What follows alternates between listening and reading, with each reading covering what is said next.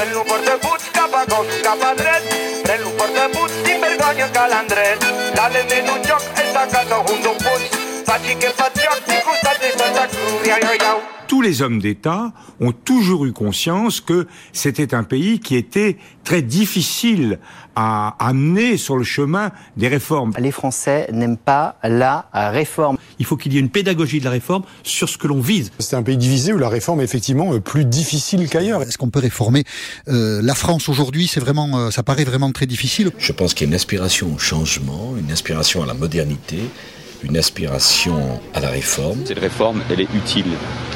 Indispensable pour nos enfants, pour les enfants de France. Salut à tous et salut à toutes. Existe-t-il une double lecture possible du mot « réforme » ? Historiquement, la question mérite d'être posée, en tous les cas au niveau étymologique. « Réforme », ça vient du latin, pour dire « retour à la forme », et en latin, « la forma », ça veut dire à la fois la forme ancienne, donc compris sous cet angle, ça signifie le retour à l'ordre préexistant, mais ça signifie aussi la beauté première, l'apparence initiale. C'est ce que vient nous dire une sémiologue qui s'appelle Mariette Darrigrand et qui expliquait ça sur une émission il n'y a pas si longtemps que ça et qui insistait sur cette notion, celle de la beauté, dans un des grands débats qui va porter l'avenir du mot « réforme » qui va avoir lieu durant le XVIe siècle, qui est un débat théologique qui, on le sait, a opposé en particulier eh bien, les protestants aux catholiques, même si, au-delà des questions religieuses, il y avait des aspects démocratiques, sociaux, économiques qui étaient en jeu. Mais en tous les cas, aux yeux des réformateurs, à l'époque, il s'agissait de revenir à la beauté initiale des textes sacrés, c'est-à-dire de la Bible, en les rendant accessibles au peuple, sans passer par l'intermédiaire et le filtre de l'interprétation des représentants de l'Église institutionnelle, et dans une langue intelligible par le peuple, c'est-à-dire autrement qu'en latin. Du coup, toute la question existentielle consiste à savoir si, de nos jours, je vous laisse deviner, c'est le retour à la beauté ou à la forme ancienne qui inspire nos dirigeants. L'autre question existentielle, peut-être sur le sujet, consiste à savoir si la répétition d'une définition mensongère à 1000 reprises finit par donner le véritable sens d'un mot. Par exemple, j'imagine que le débat « Pourquoi la France est-elle difficilement réformable ?» c'est un débat que vous avez entendu au bas mot 1000 fois. Et ça a un sens politique. Et là, je suis obligé de vous dire que je vous trouve quand même de mauvaise collaboration dans l'ensemble auditeur et auditrice de Là-bas si j'y suis. C'est-à-dire que je vous trouve difficilement réceptif aux efforts qui sont déployés par les gouvernements pour nous démontrer tout le bien fondé d'une réforme. Moi, je pense que oui, il faut réformer la France, mais qu'il faut avoir beaucoup de dialogue, beaucoup de pédagogie, donner un sens, écrire un récit. Et si transformation il y a, il faut dire laquelle et vers où l'on va. Tous ces efforts déployés en matière de pédagogie de la réforme. Alors moi, la pédagogie de la réforme, j'adore. J'adore parce que ça veut dire une seule chose, c'est que vous, comme moi, nous sommes des ignares. C'est-à-dire qu'aux yeux des dominants, ce qui pourrait éventuellement expliquer notre esprit un tant soit peu réfractaire, la France est difficilement réformable, comprenez difficilement compatible avec le libéralisme, ne tiendrait pas à une quelconque conviction politique de notre part, on ne peut pas en avoir, mais à un déficit de compréhension. Vous avez vu que c'est à peu près systématique. Quand il y a une grève qui s'enlise un peu dans ce pays, et ça arrive de temps en temps, contre une de leurs propositions de loi, en général, la seule polémique qui jaillit à ce moment-là consiste à savoir si le gouvernement a suffisamment fait preuve de pédagogie de la réforme. La France n'est pas un pays réformable. Beaucoup ont essayé, ils n'ont pas réussi.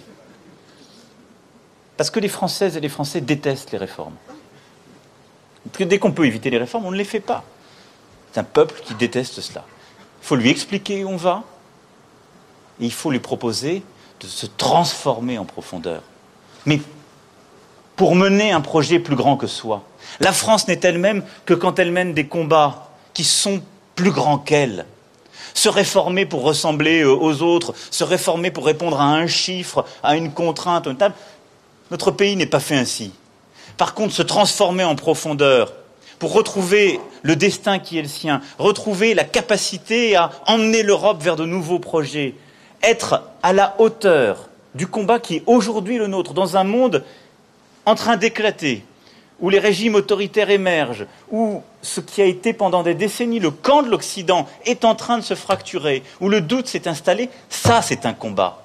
Rien sur le fond et à chaque fois, dès lors, on a des représentants et des représentantes qui cherchent à nous expliquer par cœur ce qu'on a déjà parfaitement compris, c'est que dans chacun de leurs projets, non seulement on n'est pas gagnant, nous sommes même systématiquement perdants. Et là, il y a quand même un bouleversement linguistique qui mérite qu'on s'y arrête 30 secondes, qui s'est opéré en peu de temps, quasiment un quart de siècle, et qui fait que progressivement, le mot « réforme » s'est chargé d'un contenu politique qui non seulement correspond à l'exact opposé de celui qu'il avait encore il y a 25 ou 30 ans, mais de celui qui a préexisté dans les rangs du mouvement ouvrier pendant 150 ans d'histoire au bas mot. C'est-à-dire que pendant plus d'un siècle et demi, au-delà de la polémique qu'a suscité le mot « réforme » au sein de la gauche sociale et politique, et des polémiques, il y en a eu, il y avait une acceptation commune pour dire que « réforme », ça se traduisait par une amélioration du sort des travailleurs, des exploités, bref, de la majorité de la population. Donc, un changement, soit, mais en positif, avec des conséquences en termes de conditions de vie, d'existence ou de travail. Aujourd'hui, si vous regardez bien, la signification, elle est aux antipodes. Enfin, sauf à se raconter des histoires avec nous-mêmes, quand le porte-parole d'un gouvernement, quelle que soit son étiquette, vous annonce qu'un projet de réforme est en cours, en général, vous avez une ampoule rouge qui s'allume dans votre tête, qui dit « attention, danger », parce que vous savez que dans le meilleur des cas, il va falloir renoncer ou sacrifier à un ou plusieurs droits, et dans le pire des cas, subir une attaque frontale qui va remettre en cause des conquêtes sociales que des générations avant nous ont arrachées, et souvent de haute lutte. La réalité, c'est qu'on veut répondre aux problèmes des Français, et que pour ça, il y a des solutions, il y a des mesures qu'il faut prendre. Et moi, je ne sais pas si on peut dire qu'elles sont de droite ou de gauche. C'est-à-dire quand on veut répondre aux problèmes de sécurité dire, des Français. La retraite à 65 ans, par exemple, c'est de droite. Ouais, sauver notre système de retraite. Et le lendemain, dire que c'est pas forcément la retraite à 65 ans, c'est un peu plus de gauche. Sauver notre système de retraite par répartition, c'est-à-dire la solidarité, le fait que c'est les actifs qui financent la retraite des retraités, ce que va permettre cette réforme. Je ne sais pas si on peut dire que c'est de droite. Et cette réforme qui va permettre d'avoir une retraite minimale à 1 100 € pour tous ceux qui ont une carrière complète, je ne sais pas si on peut dire que c'est de droite ou de gauche. Et pour nous donner l'acceptation de tout ça, il y a cette avalanche de prétendues réformes dans tous les domaines, aujourd'hui encore, les retraites, l'assurance chômage, qui a décidément très mauvaise presse dans ce pays, parfois même à gauche, dans le domaine de l'éducation nationale, de la sécurité sociale, dans le domaine de l'hôpital public, et je pourrais démultiplier les exemples de démantèlement, de privatisation, de libéralisation, qui fait qu'à peu de choses près, nous portons dorénavant le mot « réforme » en horreur. La réforme des retraites à laquelle je me suis... Si vous avez l'intention de faire une réforme... Une telle réforme... Cette réforme des retraites, une réforme... Alors qu'objectivement, quand on regarde bien, il ne s'agit pas de réforme, mais de contre-réforme. En tous les cas, si on s'en remet à la longue histoire et à ce qu'a pu signifier aux origines la réforme, aux origines même du mouvement ouvrier, puisqu'aux origines du mouvement ouvrier, on retrouve en réalité la réforme. Le mouvement ouvrier, c'est quoi ? Dans l'histoire moderne de l'humanité, c'est un mouvement d'émancipation qui va se cristalliser dans une multitude d'organisations et dans un grand changement économique qui fait que des sociétés sont passées d'un statut féodal ou semi-féodal à celui de société capitaliste avancée. Et avec deux conséquences du point de vue des réformes, dans ce cadre-là, au sommet de la société et à la base. Au sommet, c'est une obligation pour l'oligarchie d'adaptation politique à ces grands chamboulements, donc avec des réformes constitutionnelles et institutionnelles à la clé, et à la base de nouveaux sujets sociaux qui aspirent à des changements profonds, c'est-à-dire à des réformes radicales. Deux mouvements qui se sont opposés, s'opposent encore, mais ne s'annulent pas nécessairement, qui paradoxalement s'alimentent de manière un peu dialectique, ne s'excluant pas l'un l'autre. Par exemple, il y en a un qu'on ne peut pas soupçonner d'avoir été un dangereux réformiste, qui est un révolutionnaire russe qui s'appelait Léon Trotsky, et qui expliquait qu'une réforme constitutionnelle, même lorsqu'elle est octroyée par le sommet de la société, n'exclut pas nécessairement le mouvement de masse. Parfois, elle en est même le prélude, sans le savoir. Et de prendre comme exemple les réformes économiques du ministre Turgot sous Louis XVI, qui ont été, quelque part, les signes avant-coureurs, en tous les cas, se sont déroulés au seuil de la Révolution de 1789. Plus loin, toujours en France, en 1848, rappelons que la Révolution s'est faite quasiment au slogan de « Vive la réforme ». C'est ce qu'on scandait dans les banquiers républicains qui réclamaient à l'époque une profonde refonte de la représentation électorale. Et on sait que c'est l'interdiction de ces banquets qui a suscité les journées révolutionnaires de février 48 contre la monarchie de juillet. On sait surtout qu'à l'époque, dès lors, les aspirations démocratiques et sociales se sont entremêlées, à telle enseigne que cette révolution a rejailli quelques mois plus tard, au mois de juin 1848, sur des bases de classe. Cette fois-ci, même si ça a été sévèrement réprimé, il y a un cadre un peu constitutif à ce moment-là pour le mouvement ouvrier, et qui fait que dès lors, des générations entières vont faire de la lutte pour les réformes leur combat quotidien. Réformes sociales, démocratiques, économiques, l'augmentation des salaires, la journée de 8 heures, plus tard l'interdiction du travail des enfants, les congés payés. Bref, je vous dis tout ça pour vous dire que, contrairement à ce que certains imaginent, c'est pas la réforme en tant que telle qui a divisé le mouvement ouvrier. C'est la stratégie pour l'appliquer. qui a suscité des discordes. Dès le départ, dans le manifeste du Parti communiste, par exemple, en 1848, Marx et Engels évoquent déjà ce socialisme bourgeois, conservateur, qui cherche à améliorer les conditions matérielles, mais sans rien toucher du rapport marchand qui oppose le capital au travail. Ce qui n'a comme seule conséquence, écrivent-ils, que de faire finalement fluctifier les frais de gestion de la domination bourgeoise, sans jamais la remettre en cause. C'est cette idée qui va rebondir à la fin du XIXe siècle. Je dis rebondir parce que la réalité politique du XIXe siècle, c'est globalement des révolutions qui ont lieu tous les 15-20 ans. 1830, 1848, 1871 avec la Commune de Paris, puis des situations quasiment insurrectionnelles entre deux. Et à la fin du XIXe, c'est dans le principal parti ouvrier de l'époque, et un parti allemand, le SPD, le Parti social-démocrate, que de nouveau les débats vont avoir lieu. Emmené notamment par un de ses dirigeants qui s'appelle Bernstein, en particulier dans une discussion interne qui débute en 1896, qu'on va appeler la Reformismusstreit, c'est-à-dire la querelle réformiste, où Bernstein va théoriser, fort du développement numérique à ce moment-là, qui est tout à fait considérable en effet du prolétariat, fort aussi des positions acquises de plus en plus importantes par la social-démocratie dans la société et dans les institutions, et bien Bernstein fait un concept de l'idée qu'on peut maintenant changer la société de manière graduelle en emperlant les réformes les unes derrière les autres, au point finalement d'endormir le pouvoir du capital et de permettre un contrôle social des travailleurs sur l'ordre économique. C'est contre cette idée que d'autres figures du mouvement ouvrier en Allemagne vont se dresser, en particulier une que vous connaissez qui s'appelle Rosa Luxemburg, et cette contribution que je vous recommande qui s'appelle « Réforme sociale ou révolution ». Et c'est vrai, du coup, à ce moment-là, que c'est autour de l'axe stratégique réforme-révolution que le mouvement ouvrier va se reconfigurer à partir du début du XXe siècle et tout le long de ce siècle politique-là. Chaque famille politique pouvant expérimenter, d'un certain point de vue, son orientation à plusieurs reprises, pour le meilleur comme pour le pire. Pour le pire de l'expérience réformiste, de celle qui nous intéresse pour l'avenir du mot réforme, c'est celle qui a lieu notamment à partir des années 80, en particulier en Occident et notamment en Europe. Vous savez, cette époque où il y a eu des majorités de gouvernements de gauche traditionnels qui, comme ils étaient majoritaires, avaient fait la promesse que ça aurait une incidence sur l'empreinte de la construction européenne elle-même.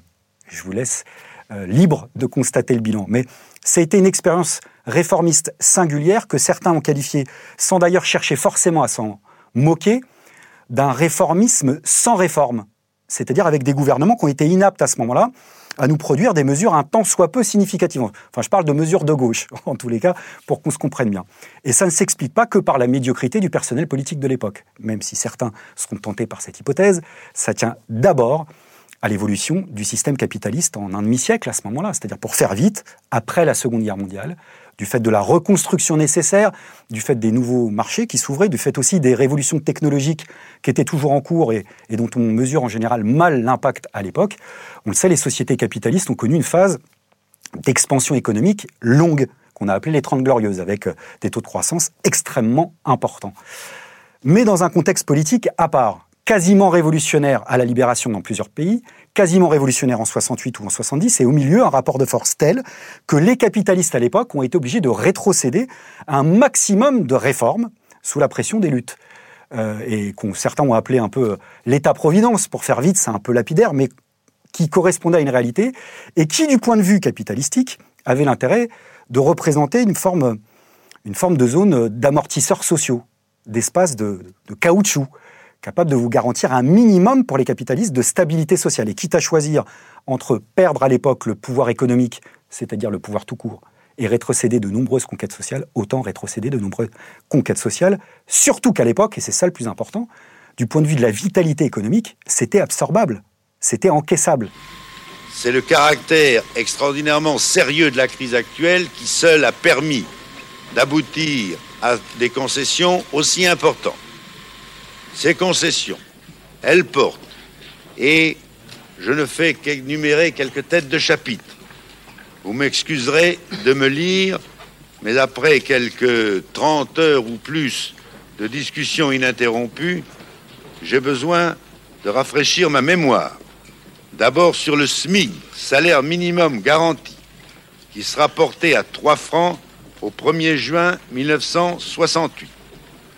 Ensuite, sur les salaires réels étant augmentés au 1er juin 1968 de 7%, pourcentage porté au 1er octobre à 10%, étant entendu que toutes les hausses intervenues à compter du 1er janvier 1968 entrent dans ce total.